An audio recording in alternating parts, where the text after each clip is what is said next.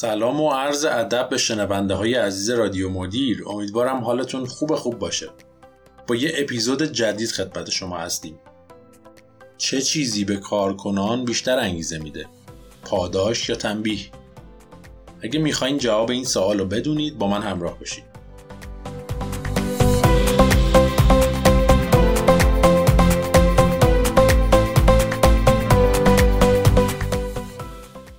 آقای جرمی بنتام فیلسوف بزرگ قرن 18 میگه درد و لذت بر تمام اعمال، افکار و سخنان ما حاکمه. خیلی جالبه که بدونید نوروساینس یا همون علم اعصاب هم حرفای آقای بنتام رو تایید می‌کنه. سیستم لیمبیک مغز که منشأ احساسات و انگیزه آدم هاست در تمام ابعاد زندگی ما تأثیر گذاره. مثل توانایی یادگیری، دوستانمون، اطرافیانمون و حتی تصمیماتی که می‌گیریم. بنابراین تعجبی نداره وقتی که می‌خوایم به آدم انگیزه بدیم سعی می‌کنیم با بعده های پاداش مثل افزایش حقوق، ارتقاء سمت، بازخورد مثبت دادن تو ذهن اونها انتظار دریافت لذت رو ایجاد کنیم یا با وعده تنبیه مثل تنزیل سمت، بازخورد منفی دادن، تحقیر در جمع انتظار درد و مجازات رو براشون تدایی کنیم اما مسئله مهم اینه که بدونیم چه زمانی باید از هویج استفاده کرد و چه زمانی از چما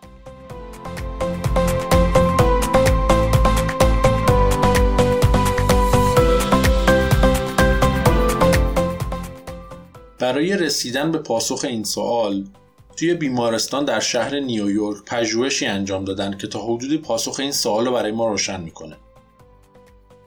هدف پژوهش این بود که چطور میشه کارکنان بیمارستان رو متقاعد کرد دستای خودشون رو بیشتر ضد عفونی کنن.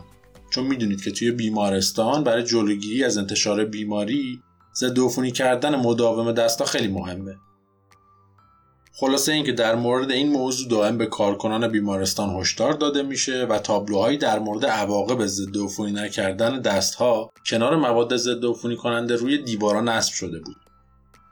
بعد از یه مدت که تصاویر دوربینای مدار بسته رو چک کردن دیدن که فقط ده درصد از کارکنان موقع ورود به اتاق بیمار یا خروج از اتاق بیمار دستشون رو ضد عفونی می‌کنن.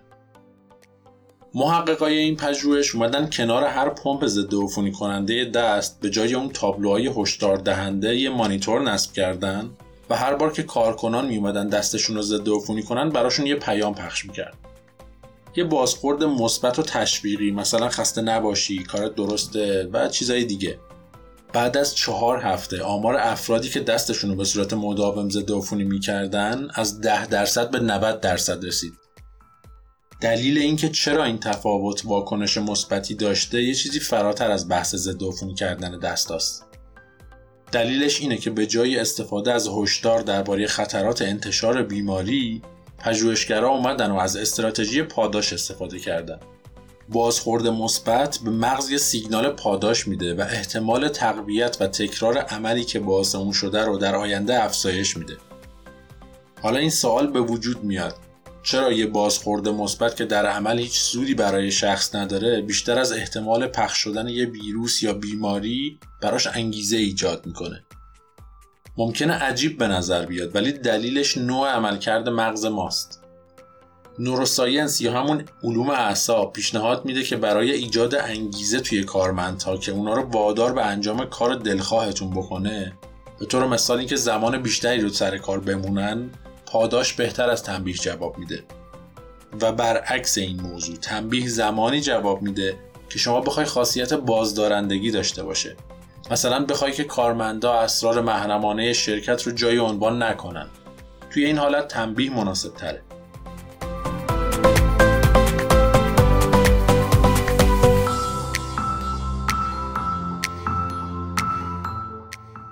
برای رسیدن به تمام پاداش ها توی زندگی چه یه شکلات کوچیک باشه چه عشق زندگیت یا ارتقاء شغلی لازمه که یک اقدامی انجام بدی تا بهش برسی. در نتیجه مغز ما به این صورت پرورش پیدا کرده که بهترین راه برای رسیدن پاداش اقدام و عمل کردنه. وقتی منتظر یه چیز خوب هستیم مغز ما سیگنال حرکت کردن صادر می‌کنه. این سیگنال توسط سلولای عصبی دوپامینرژیک توی اعماق مغز ایجاد میشه و از اونجا به سمت قشر حرکتی مغز میره که عملکرد ما رو کنترل می‌کنه. در مقابل برای جلوگیری از چیزهای بد مثل افراد غیرقابل اعتماد، تصادف، مسموم شدن و چیزهای دیگه باید هیچ اقدامی نکنیم. در نتیجه مغز ما برای سازگار شدن با محیط اینجوری تکامل پیدا کرده که بهترین راه برای جلوگیری از آسیب دیدن اینه که کلا هیچ کاری انجام ندیم. البته اینم بگم بعضی موارد استثنا هم وجود داره. وقتی منتظر یه اتفاق بد هستیم مغز ما سیگنال نه صادر می‌کنه جالبه که این سیگنال هم در اعماق مغز ایجاد میشه و به سمت قشر حرکتی مغز میره. اما برعکس سیگنال حرکت کردن مانع هر نوع عمل کردی میشه و حتی بعضی وقتا توی شرایط خیلی خطرناک باعث فریز شدن ما میشه.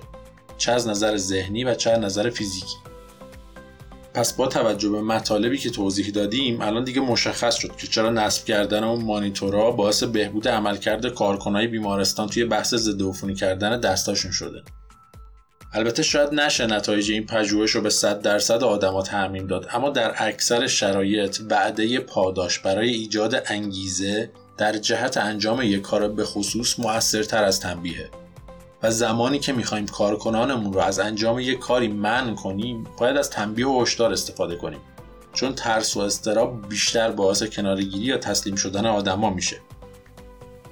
مرسی که با این اپیزودم همراه ما بودین. اگه انتقاد یا پیشنهادی دارید یا با چالشی توی محل کارتون برخورد کردین خوشحال میشیم که از طریق پیج اینستاگرام رادیو مدیر با ما در میون بذارید.